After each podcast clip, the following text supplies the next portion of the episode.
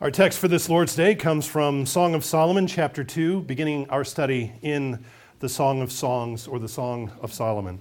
Hear now God's holy word. I am the rose of Sharon and the lily of the valleys. Like a lily among thorns, so is my love among the daughters. Like an apple tree among the trees of the woods, so is my beloved among the sons. I sat down in his shade with great delight, and his fruit was sweet to my taste. He brought me to the banqueting house, and his banner over me was love. Sustain me with cakes of raisins, refresh me with apples, for I am lovesick. Thus far, the reading of God's word. Let's give thanks together.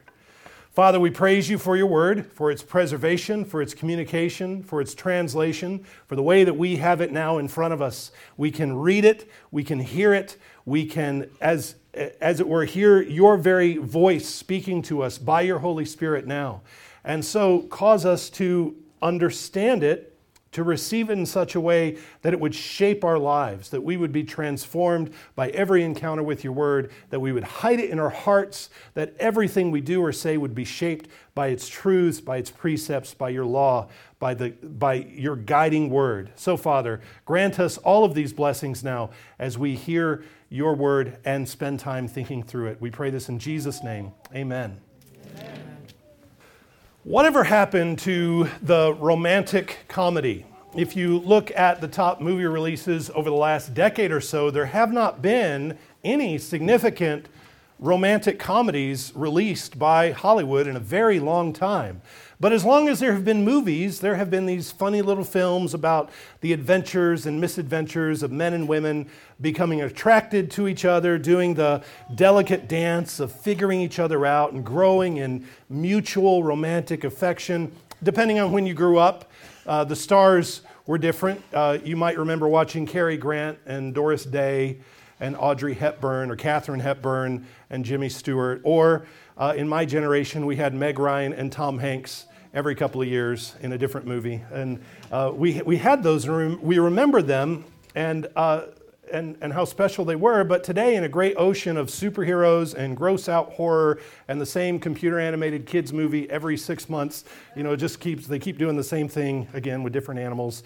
Uh, studios are not investing in romance. And if they're not investing in something, it's not because they're making some kind of artistic decision. If they're not investing in something, it's not because they're principally opposed to it, it's because there's no money in it. There's no money in romance because romance is dead. You, you can't celebrate romance in a society that is addicted to watching obscenity on the internet. You can't celebrate romance in a population that is in love with images which demand nothing from you. We, we have a population of people essentially in love with themselves. Romance requires a story. And there's no story in obscenity. Romance takes work. It, it, requires you to adjust yourself and to invest in another. To not only be attracted to another, which is easy, it's easy to be attracted, but to be attractive, to, to do the work necessary to change yourself to be attractive to another person. Uh, romance requires another. it requires another person who has a body sexually differentiated from yours. A male requires a female, a female requires a male. Uh, romance requires another who is not confused about who they are genetically, just as you cannot be confused about who you are. There's no romance in this hellscape of confusion that we've created. And this is just what Satan is after, right? When there's no marriage, there's no offspring. As long as there's no offspring, there's no holy seed. Satan is always after the woman and her seed. And if he can kill marriage, he can kill uh, the, the offspring, and he thinks he's won something here. He thinks, thinks he's achieved something. Well, romance is dead, and by the way, while we're talking about it, so is comedy. Comedy's dead too. Uh, many comedians refuse to perform on college campuses anymore because they don't get laughs. They get boos, they get arguments, you know, you know but, but woke culture doesn't laugh at anything. It, it certainly can't laugh at itself. It can jeer, it can gripe, but it has no sense of humor. It's because Satan has no sense of humor. Satan's great sin is pride. Satan is full of himself, and he has a very thin skin. That's why prophets like Elijah uh, get so much traction by mocking the, the, the, the Satanists and their, and their worship. Um, real humor is impossible for Satan because real humor requires us to humble ourselves. In order to laugh, you have to reveal something of yourself and loosen up. Humor, to some degree, is self deprecating. It, it's, it's, it's, it's requiring us to, to let ourselves loose a little bit and, and humble ourselves, which is why I've always made it an effort and have deliberately worked to raise kids with thick skins. Uh, we can't raise thin skinned children. You must not be so prideful that you cannot laugh at yourself. You must be able to laugh at yourself. To laugh at folly, especially if it is your own folly. If it is your own folly, you have to own it and you have to laugh at it. Psalm 2 says, He who sits in the heavens laughs. And if God laughs, then it's godly to laugh. So, uh, we must have and recover comedy. But our society has killed comedy and we've killed romance. So, no romantic comedies. And that's tragic because we've always had these stories about the adventure of relationships, even going back to antiquity. And hopefully, in coming weeks, I can make references to some of those.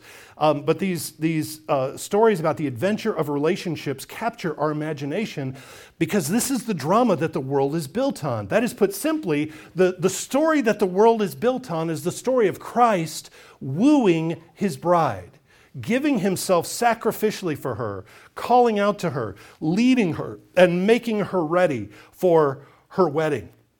Of course, as we read uh, covenant history and redemptive history, the woman is not always willing. She pursues other men. She gets in trouble. She gets taken advantage of. And so he has to rescue her. Ultimately, he has to die to save her. But Here's the comedy, here's the hilarity, here's the part that makes you want to skip and run and laugh. He is resurrected. That is the most joyful, happy thing ever. He is resurrected. After he dies to save her, he, he comes back from the grave so that she can be brought to life too, and they both have life together. That biblical meta narrative out of which all other stories flow, it depends upon a distinctive male and a distinctive female. Two different kinds of human with sexually differentiated bodies, with two different roles to play, two different but equally good and right and honorable ways of being human. There is a female way of being human, and there is a male way of being human, and they too reflect the image of God two different kinds of glory that are put together into something that is greater than the sum of its parts. And when these two meet, it creates new possibilities, new creation, life and joy and blessing abound. I've got great news for you. The future is not androgynous. The future is not asexual. The future is heterosexual because at the consummation of history, uh, we have a wedding of a Savior and his bride, a man, the man, the man, the second Adam, and his bride. Jesus, the man, marries his bride, and that's where we're headed. Um, so, all of these uh, insanities that we are constantly being assailed with, understand that these are fads. These are, uh, the, these are not, the, the, these are pet rocks. You know, these are Rubik's Cubes, right? They're, they're just not going to be around, right? The future is Jesus and his bride. The future is not androgynous, it is not asexual, lest we think that somehow that's, that's where we're all headed. It's not. This celebration this coming together of man and woman, this, this exulting in the wonder of being created as male and female, is distilled in this high octane, 80 proof book of the Bible, this Song of Solomon or Song of Songs. It's a love story. And it's set as a song. It's set as an opera or a musical where everyone is singing about this relationship between a woman and her beloved and the beloved is the shepherd king, who we know as Solomon. Th- this is a romantic comedy. There is humor, there is playfulness, there's also drama. There's love to be won. There are threats to be managed. There are challenges to be overcome as the two draw together. Now, that's not to imply that it's easy to read, because it's not. In fact, it's fairly complicated. Uh, on average, every other verse in this book contains a word that appears nowhere else in the uh, Hebrew scriptures, uh, which, which gives it this very exotic atmosphere. It, it, names places that aren't mentioned anywhere else. And so when you read the Song of Songs, it, uh, it doesn't sound like the rest of the Bible, and for good reason. It, it, it uses a different vocabulary. There's a, a constant shift of voice, which is something else that, that makes it difficult for us to, to, to read. You have to continually ask, and you have to stay on your toes and say, Who is speaking? Who are the characters in this song? Well, there's the woman. She's called the Shulamite her name is the feminine version of Solomon. Now, his name in Hebrew, Solomon, is Shlomo, and she's the Shlo, uh, Sh, uh, Shlomoite. She is the Mrs. Solomon. Her name is the feminine form of Solomon, the Shulamite. So you have uh, Mrs. Solomon, Shulamite, and she's accompanied with, by, by the daughters of Jerusalem who form a chorus, who respond to her, who rejoice with her, uh, who she has dialogue with through this song. Then you also have the king, the shepherd king, Solomon, who is the beloved. Um, his uh, beloved in, um, in Hebrew is Dodi, and she, she calls him uh, Dodi which is a lovely little word that, that isn't it? You'd call your beloved dodi? I don't know why that is so delightful to me but i like it. Dodi.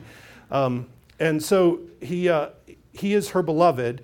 He has a number of solos and then there's a chorus of men perhaps the brothers of the shulamite the brothers of mrs solomon. So if you were casting this opera you would have a female soloist you would have a male soloist you would have a female chorus and you would have a male chorus, like in a wedding. You have the bride and her bridesmaids, you have the groom and his groomsmen.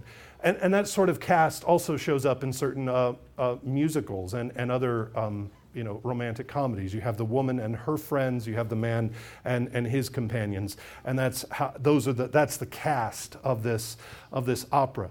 So, because of that, it can be really difficult sometimes, if we're not paying attention, it can be difficult to understand who is singing. It's not always obvious in the English translations. And, and, and then not only is the singer uh, constantly shifting, but the scene is shifting. The setting shifts. They're inside and now they're outside. They're in a vineyard and now they're in a bedroom and now there's a parade. And uh, so you have to keep track of the setting. And then, and then there are these phrases that are not only difficult to translate, but they're difficult to interpret. Either the reference is lost to time, or there's a clue and a meaning that, that is buried and, and we haven't figured it out yet. However, the complexity of this story, the complexity of this book, is its glory. The fact that it's one of the smallest books of the Old Testament and at the same time one of the most difficult books of the Old Testament makes it a popular book in church history to engage with. It, it invites us to come crack its code, to walk around in it, and to understand the world of symbol and song and the world of romance that it provides us. That, that complexity has engendered a number of interpretations throughout church history. Eh, not all of them helpful, but many of them quite, quite interesting. And you can find commentaries that go into all the various interpretations. We don't have time to look at all of them. We're not even going to try. But one that I find fascinating and engaging is to view this book as a highly stylized, symbolic retelling of the covenant and the relationship between Yahweh and Israel and their history together, beginning with the Exodus. At the beginning of the song, the Shulamite is under forced labor, longing for the presence of the bridegroom, just as Israel was in Egypt, longing for the Lord to deliver her from slavery.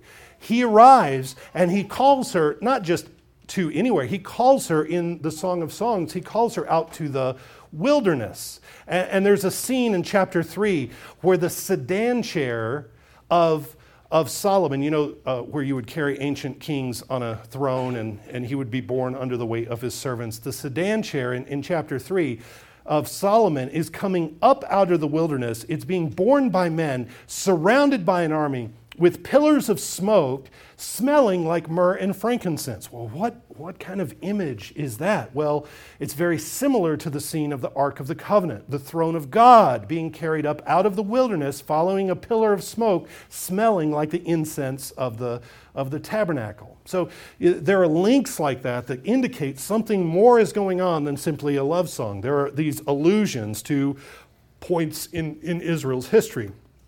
There are scenes where the woman seeks her beloved, but he's gone, and she goes looking for him, uh, recalling periods of Israel's history where, um, uh, like, like the time of the judges, where God abandoned her to idols and the land was Ichabod.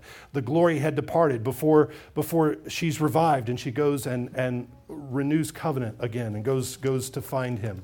Um, this book is full of temple imagery. There are lilies and pomegranates, which all feature in the architecture of the, of the temple. There are marble pillars and cedar beams. There's strong incense, and this language all intensifies as the lovers draw close, related to the arrival of the Lord to his temple to commune with his people.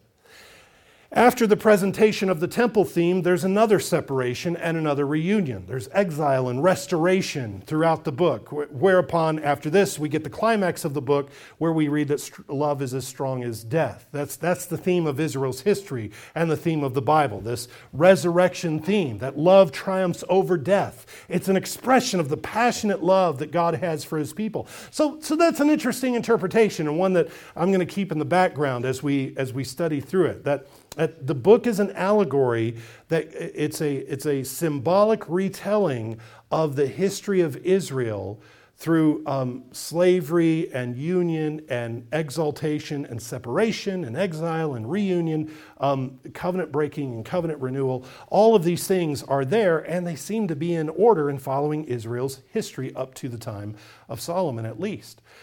That's one theme. That's one, that's one way of reading it. Another theme, another way of reading it is to, um, to watch the elevation and the glorification of the bride um, and, and, and put it against the backdrop of the book of Revelation. One way to read the book of Revelation is to see the glorification of Jesus through the glorification of his bride. The bride, the church, is matured through suffering. She's conformed to the glory of Jesus through trial and, and temptation. Jesus suffers and is glorified, and now the church follows him into suffering and trauma in order to share in the glory of Jesus. Um, and both the Song of Solomon and, and Revelation end on the same note. What's the last verse in Song of Solomon? The Shulamite says, Make haste, my beloved, and be like a gazelle or a young stag on the mountains of spices. That's, that's how Song of Songs ends. How does the book of Revelation end? Jesus says, Surely I'm coming. And, uh, and then the church responds, uh, Amen, even so come. Lord Jesus. Uh, it's as if the church is calling to Jesus, Make haste, my beloved, and be like a gazelle or a young stag on the mountain of spices. So um, th- that's, a very, that's another very compelling, interesting way to read this book as a companion to, to Revelation. But I'm going to leave those in the background, and there are so many more that, that we could allude to and study. Here's the approach that I would like to take in studying this book over the next few weeks. First of all, we'll read it for what it is. It's straight, literal, you know, a straightforward, literal reading. It is a love song between the Shulamite and her beloved Solomon. And we trust in God's good wisdom in giving us this book.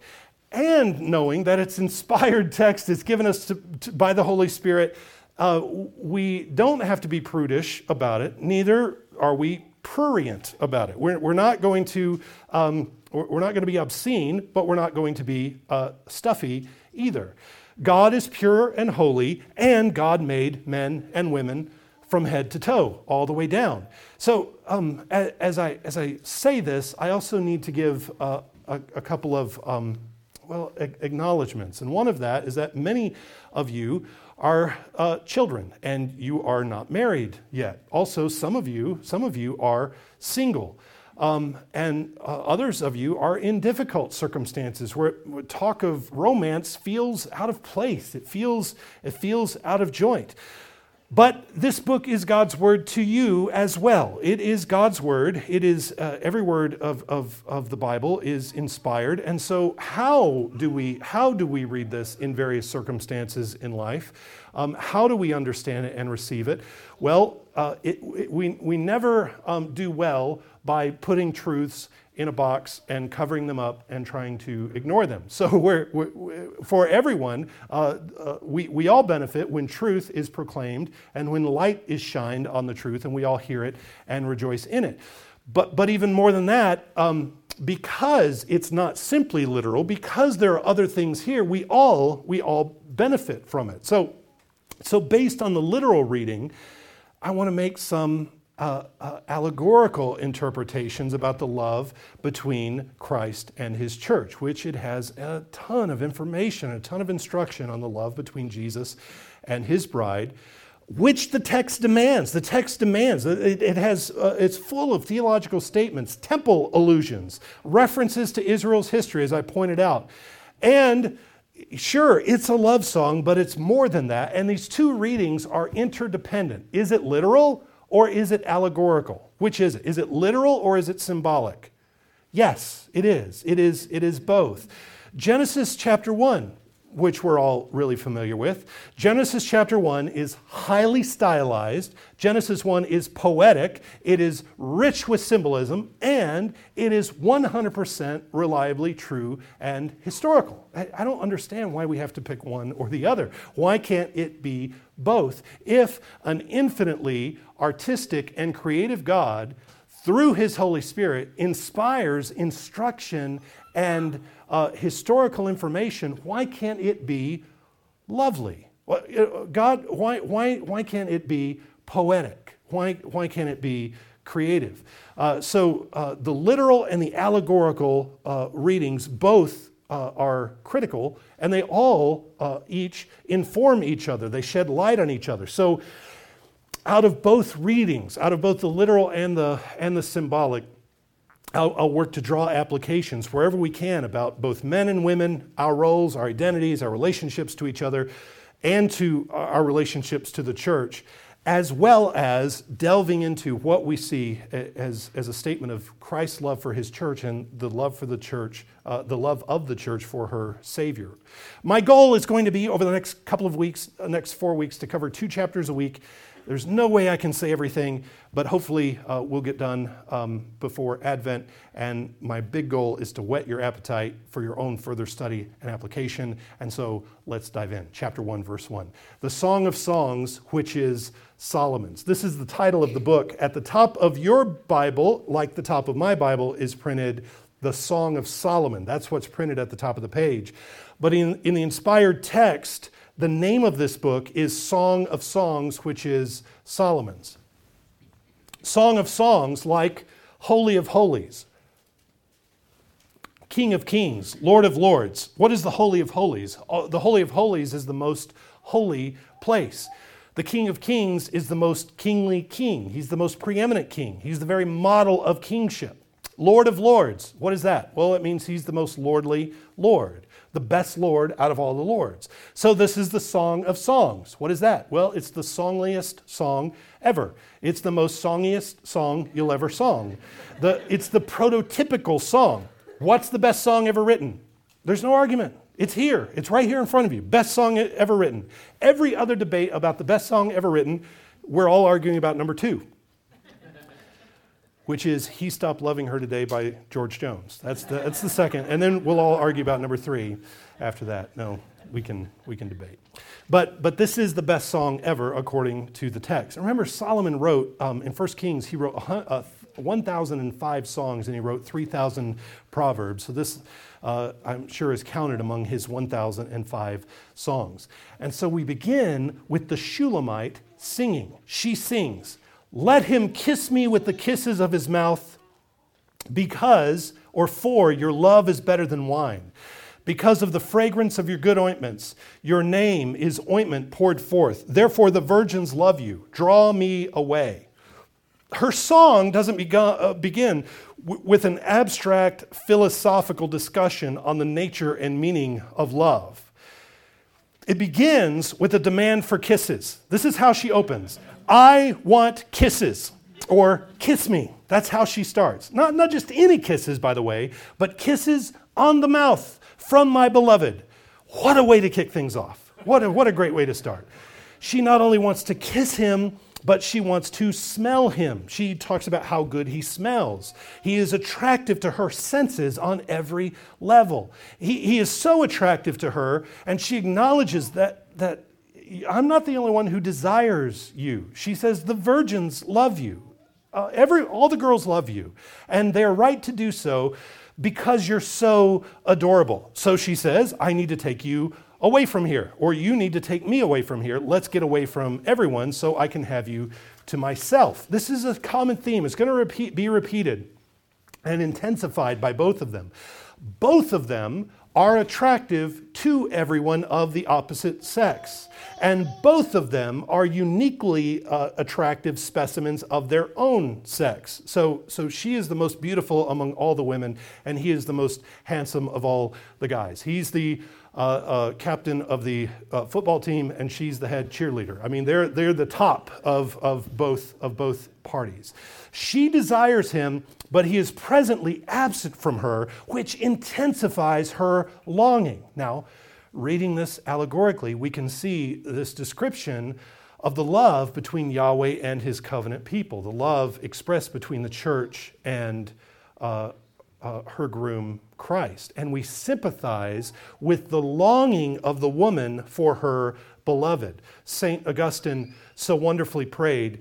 Uh, he says, You have made us for yourself, and our hearts are restless till they find rest in you. That's the same longing that, that I, I want to be near you and I want to know your presence and your comfort. So the church longs for and desires the presence, the nearness of her Lord, which is a great comfort to her, which is a great delight for her. She needs him to draw near to her. Uh, he, she needs him close by. I, and I hope you can uh, sympathize with the longing of this woman. I need the Lord Jesus. I need, I need his nearness. I need his comfort and his and his help. And so this cry for God to draw near to us is first answered when he camps among his people in the tabernacle when the house of the temple is built and he lodges there with his people. And there's an even a reference to that here because uh, immediately she talks about the fragrance of his good ointments. Your name is ointment poured forth. Uh, we're, we're, reminded of the oil that anointed the priest, the incense that burned on the altar, all of these good smells. God camped with his people, he dwelt with his people at his house, he embraced his people in the inmost chamber of the temple, but in a greater way. That was great. The tabernacle was good, the temple was better, it was wonderful, but in even a greater way, the anointed one the, the Christ, Christ is not Jesus' last name, it's not Jesus Christ. It wasn't Joseph Christ and Mary Christ, and they had Jesus Christ. Christ is not a name, it's a title. And his title, Christ, means the anointed one. And, and so the anointed one, whose fragrance of his good ointments smell really good, the name of his ointment is poured forth, the anointed one comes to us and dwells with us by his Spirit. So, so the call of the church to her beloved is not simply, oh, I just want to possess knowledge of you, but she desires the Lord Himself, which is not the same thing. You understand, the knowledge of Jesus and Jesus Himself are, are two different things, right? We want not just knowledge, but Jesus Himself. She cries out, I want you to kiss me with the kisses of your mouth. This is not a peck on the cheek or a peck on the forehead but a, but a kiss between two lovers. Later on, the beloved sings, um, he says, The roof of your mouth is like the best wine. That kind of kissing, right? uh, she, she's not asking for this little thin lipped, you know, smack, you know, this little, the, the kind of kiss you'd give your grandma, even. She's, that's not kind of the kind of kiss she wants. What is she asking for? She longs to be face to face with him, breathing the same air as him, for him to share his mouth with her. Think for just a moment how intimate and how important your mouth is to you. You would be greatly offended, put off, and you'd find it really weird if I walked up and stuck my finger in your mouth. It would. What? A little close. I don't know. What is that? Is it some tradition I don't know about? Your mouth is a very intimate place for you. Uh, your mouth is where you take in necessary things from the world. You need air, we get that through our mouths. You need food, you get it through your mouth. You need water, you need drink, you get it through your mouth. Everything, every good thing you need from the world, you take in through your mouth, but your mouth also reveals what's inside of you. What you say shows what you're thinking. When you open your mouth, you reveal your internal secrets. So the mouth is the portal to take the world in and to communicate outwards. And, and so when, when two lovers kiss, they bring each other into this most intimate space where you speak words to each other that are only for each other. That's why it's important uh, to, to, to be careful who you kiss. A couple of teenagers might say, well, we were, we were only kissing. Well, you don't, you don't understand how intimate a, a thing that, that is. Uh, kissing is in, extremely intimate and close. In, in Numbers 12, um, God describes his relationship to Moses like this He says, I spoke to Moses face to face. So, so to speak face to face, to share contact and communication on that intimate level, is what she asks for. She is asking for that with her beloved. And we do too. We want that from our Lord because the Lord's breath gives us life. Adam was kissed by the breath of God, and he was made a living soul. Jesus breathed on his disciples and said, Receive the Holy Spirit. At Pentecost, the Spirit comes as the breath of God and gives life to the church. So the desire for the kiss of the Savior is a desire for life. It's a desire for a new creation, to be renewed and refreshed. Think of how renewed and refreshed you were by your first kiss from your beloved. Remember your first kiss and how that, that changed your world and set off all kinds of new possibilities.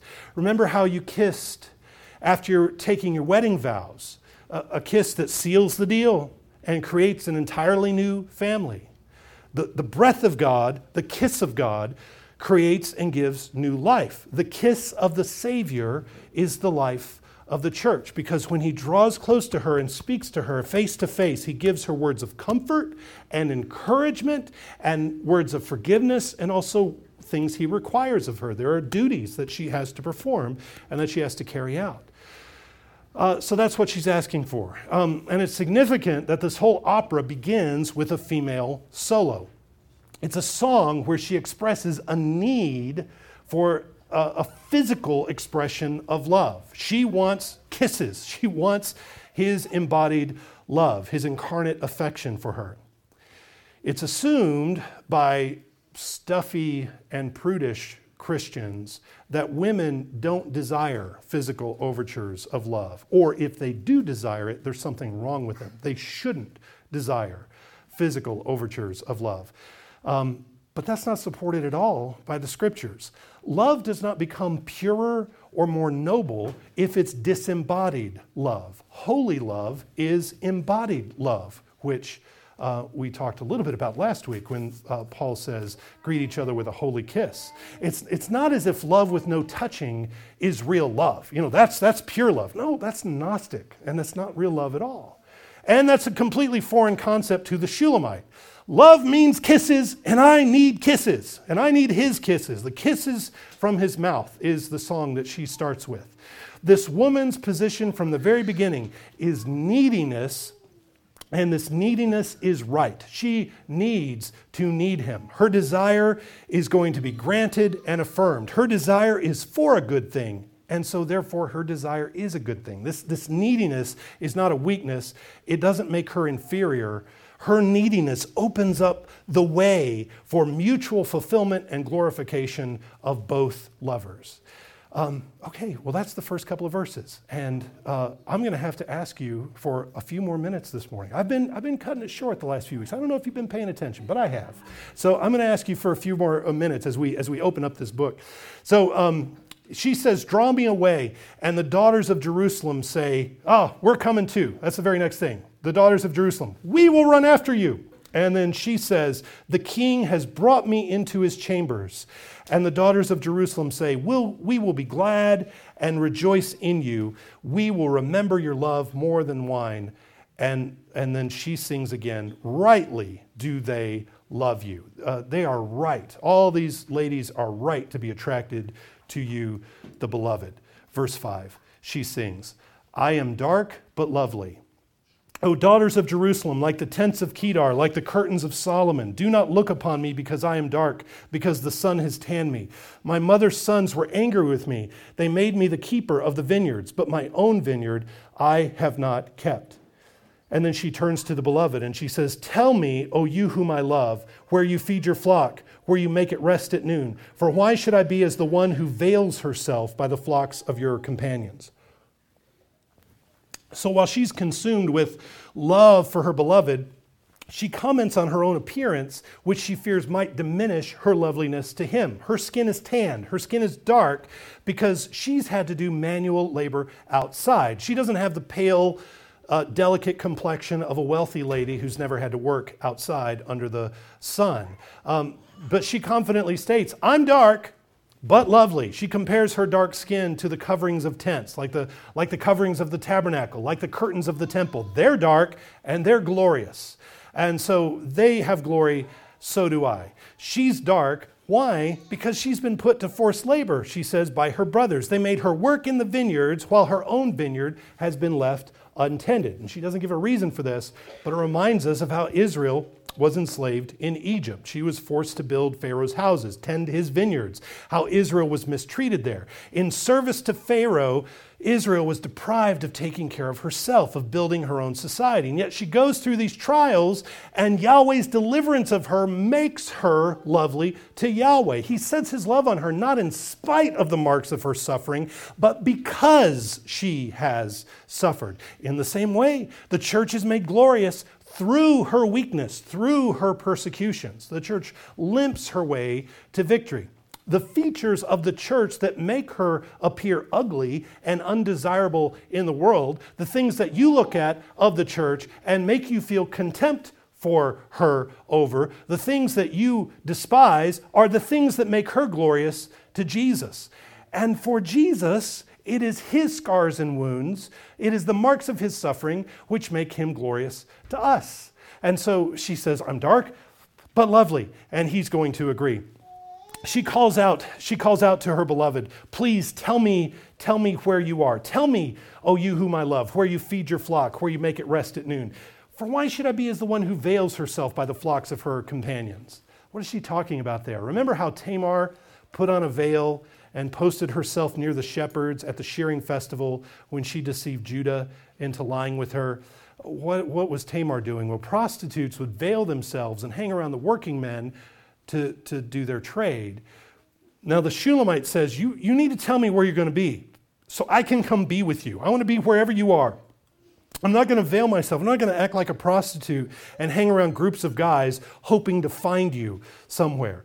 Now the king speaks for the first time in response to her. Verse 8 If you do not know, O fairest among women, follow in the footsteps of the flock and feed your little goats beside the shepherd's tents. I have compared you, my love, to my filly among Pharaoh's, Pharaoh's chariots. Your cheeks are lovely with ornaments, your neck with chains of gold. He begins with a tease, he begins with a joke. Remember, she says, I don't, don't want to just hang around the other guys. I don't want to just put on a veil and go hang around the other shepherds and try to look for you. And so he starts with a tease. He says, Why don't you just follow the shepherds and go feed your little goats around their tents? What's that to me? It's a, it's a little good natured ribbing. Uh, she's saying, I don't want any of the other, other, other boys. And he says, What's wrong with the other boys? I mean, maybe you'll find me, maybe you won't. Maybe you'll like one of them more than me. What's that to me? He's teasing her. Um, humor and playfulness are the bedrock of all kinds of healthy relationships. Um, when things go sour, particularly in marriage, humor is the first thing to go. You can't make a joke, you can't take a joke. There's too much tension. And even if you try to make a joke, it's taken the wrong way. But where there's grace, there's humor and lightheartedness. In Genesis, Abimelech looks out the window and he sees um, Isaac sporting with his wife, Rebekah. They're engaged in romantic play, teasing, and bantering like these two. There's that spark there, that little, that little fiery, you know, that, that little uh, fiery teasing that, that ignites even more passion. Think of the way that um, Jesus bantered with the Syrophoenician woman. We've looked at, uh, at that in the past. Think of how God wrestled with Jacob, where Jacob says, I'm not going to let you go until you, until you bless me. This kind of wrestling, that kind of playfulness is necessary. The Lord says, Do you really want me? Show me how much you want me. Tell me how much you want me. How bad do you want me? And so he does the same thing. He's, he's, just, he's just testing her a little bit. But he quickly reels it back in because, as we all know, there are limits to teasing and it's a time to get serious. So he re- reinforces, he says, This attraction is mutual. He says, You're like a filly among Pharaoh's chariots. Gentlemen, any one of these lines you want to try out and let me know how it works, uh, you can text me and let me know if, if, that, if that one works for you. You're like a filly among Pharaoh's chariots. What does that mean? Well, she's like the gorgeous mare that drives all the choicest war horses crazy. When she runs across the field, she has their attention. They're all distracted by her. There's a legend about an opposing general who, when facing Pharaoh's chariots, sent out a mare in heat across the battlefield. And all of the chariot horses driving the army toward him went sideways after the mare, and, and Pharaoh's chariots were all uh, disrupted, and the attack was um, the, the attack was a failure. Um, and so that may be something like what he's uh, referring to here. All of the other horses are di- distracted. Now, moving back to oh, we we got to keep this, you know, Jesus and his church. What, what are we learning here, and what are we seeing? Yahweh's bride, when she is at her most faithful, recognizes that she doesn't want any other chariot. Uh, I'm sorry, she doesn't want any other shepherd. I don't want any other shepherd. I don't want to be attached to any other flock. I only want you. I don't want to be prostituted and abused by the other shepherds. I want to be attached to your flock. And, and he recognizes her desirability. He recognizes that the others are attracted to her as well. You're like a filly among the chariots. All of the other horses uh, notice your, attract, uh, your attraction and, and want to be with you just like Satan recognizes the beauty of the bride. That's why Satan wants her for himself. Satan is envious of the church, but he can't have her, so all he can do is try to corrupt her and destroy her. If we think of the other gods as real, in 1 Corinthians 10, Paul calls the other gods demons. Um, think of them as real. Baal would love to have Israel, wouldn't he? Baal worshippers stink. Baal worshippers are ugly and they're filthy. Who wants them? Baal wants Israel. And, and just think who or whatever Allah is. Wouldn't Allah love to have the church as his own rather than the poor people he has enslaved under darkness? Uh, wouldn't he love to have the church? You see, you see, you and I, again, we look at the church and we see her warts and we see her scars. We see all of her shortcomings and failures. Jesus looks at the church and he says, You're a looker.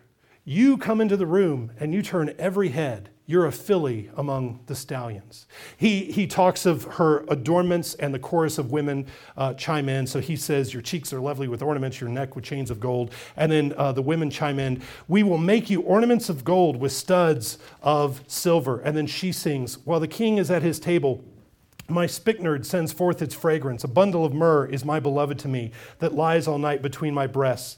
My beloved is to me a cluster of henna blooms in the vineyards of En Gedi.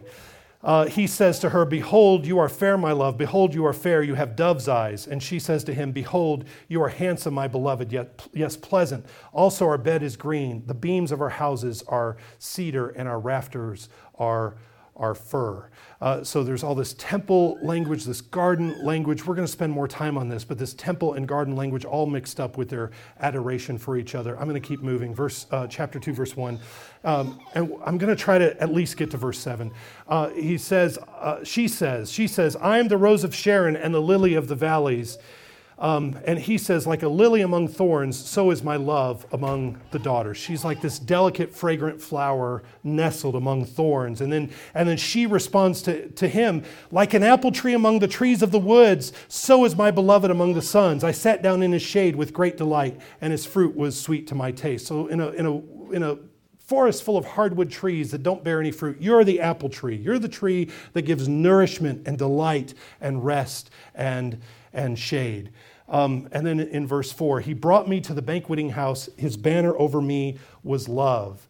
Um, a banner is like a flag. A banner is something you plant over something that you've conquered. So she is conquered, and she has been conquered by his love. Sustain me with cakes of raisins, refresh me with apples, for I am love sick. I am so consumed by desire and love for you that I can't think of anything else. I can't do anything else. I'm so distracted by love that all I do is love you and all I want is you. His, she's still singing. She sings, his, his left hand is under my head and his right hand embraces me. I charge you, O daughters of Jerusalem, by the gazelles or by the does of the field. Do not stir up or awaken love until it pleases. Let him lay right here. Don't wake him up until, until it's time. Uh, well, uh, I'm uh, acknowledged that I'm way over time, so I'm going to um, kind of hold right there and, and reflect on for, for just a minute as, as, we, as we kind of reflect over this whole section that if this love defines the love between Christ and his church, then it also must, to some degree, define the love within the church, among the members of the body. Biblical love is not love of everything, love for everything. That's not biblical love. The infinite love without definition, without focus, is impossible. And so, biblical love, covenant love, is a love with a specific focus within the bounds of a relationship. The love between Christ and his people is, however, an unreserved love, uh, the kind of love expressed here between the woman and her beloved. It is a love with no shame, it is a love with no self consciousness. Is that kind of love, which is reflected here between the beloved and, and his, his bride, is that kind of love also possible within the body of Christ? a love that is free, a love that is playful, a love that has no anxiety or awkwardness, a love with no reservations, a love with no hangups. Is it possible? And we really have a hard time loving like that, loving each other. Why? Well, we've been hurt, we've been made to feel stupid, we've been taken advantage of. So we become reserved and walled off and go into protection mode. We become cold and aloof. The result is we don't indwell in each other's lives. We are not lovesick for the body of Christ. We retreat to arm's length. I know we just left uh, Corinthians last week, but I want to take you back to Corinth one more time because last week we read how Paul encouraged the church there to contribute to the collection he was taking up for the church in Jerusalem. And when we get to the second letter, when we get to Second Corinthians, we find out it's been a year and they haven't participated. What's the problem? Has Paul not been affectionate enough with them? He says in chapter 6, verse 11, he says, Oh, Corinthians, we have spoken openly to you. Our heart is wide open. You are not restricted by us. There's nothing that is restricting your love for us, but you are restricted by your own affections. You have shut yourself off to me you are cold and aloof, and you have walled yourself off to me. You've shut me out, and you've shut yourself in. And I'm telling you to open yourself up to the possibility of an unrestricted, unmitigated love for the church and for the work of, of the church of the Lord Jesus Christ. And he gives them the example of the Macedonians in chapter 8. He talks about how the Macedonians freely offered and gave to this collection. He says, not only did they give as we hoped, but they first gave themselves to the Lord and then to us by the will of God. You're not going to give yourself to us this way unless you first give yourself to the Lord the way the Macedonians did. And maybe the reason you don't give yourself to us this way is because you don't love the Lord this way. You haven't opened yourself up to Him, so how can you open yourself up to love us this way? You're not lovesick for the Lord, you're not going to be lovesick for the church. You have reservations, you have walls, you have barriers in your love for the Lord. Your heart is closed toward Him. Give yourself to the Lord so you can give yourself to us. In verse 6, he says, So we urged Titus that, Titus that as he had begun, so he would also complete this grace in you as well. But as you abound in everything, in faith, in speech, in knowledge, in all diligence, and in your love for us, see that you abound in this grace also. You aren't abounding. Not one dimension of your life abounds. You're not abounding, and you won't until you follow the example of the Macedonians. Open up yourself to, the, the, to love the Lord this way that this woman expresses her love for her king. Open up your life this way, and then open yourself up to us. But the, you, can, you can predict the answer of the Corinthians, but we'll get hurt again. Paul opened up himself for these people in spite of the continual stiff arm and reproach and mocking and undermining that he received, the, the mistreatment he received from them. And so in chapter 12, and this will be the last one I read, chapter 12, verse 15, he says, This is all I've done for you. I've poured and poured and poured myself for you, and I will very gladly spend and be spent for your souls, though the more abundantly I love you, the less I am loved. You want to treat me this way? That's fine. That's on you. That's not the way I want it to be. I wish you'd follow my example. The more I love you, the less I'm loved. The more I give, the less you give. But you have to answer to God for that. I can't answer for you. You've got to answer to God. But I will continue to pour myself out for you in spite of your mistreatment of me. So, back to the Song of Songs. This text, this book, gives us permission to be unreserved in our covenant love for the Lord Jesus, to be unreserved in our love for our husbands and wives, and to be unreserved in our love for each other within the bounds of the covenant. Don't be withholding. Don't be withdrawn. Don't pull back. Don't retreat. Abound in love. Cultivate this kind of desire for the nearness of the Lord Jesus. Recognize your built in neediness for him, as she expressed, which is a good neediness. And wherever you are in life, in whatever stage of life you're in, open yourself to love and be loved. Love the church the way that Jesus loves her. Orient yourself toward the church as her lover, not her critic, not her accuser, certainly not her corrupter, but her lover. Love and be lovesick for Jesus and his bride. We'll study some more next week. Let's pray. Father in heaven, thank you for your church. Thank you for her beloved, her Savior. Thank you that we get swept up into this great romance between Jesus and his church, and that we get to enjoy all the blessings and benefits of being his. And so, uh, open us up by your Holy Spirit to love and to be loved in all of these ways. And we ask this in Jesus' name. Amen.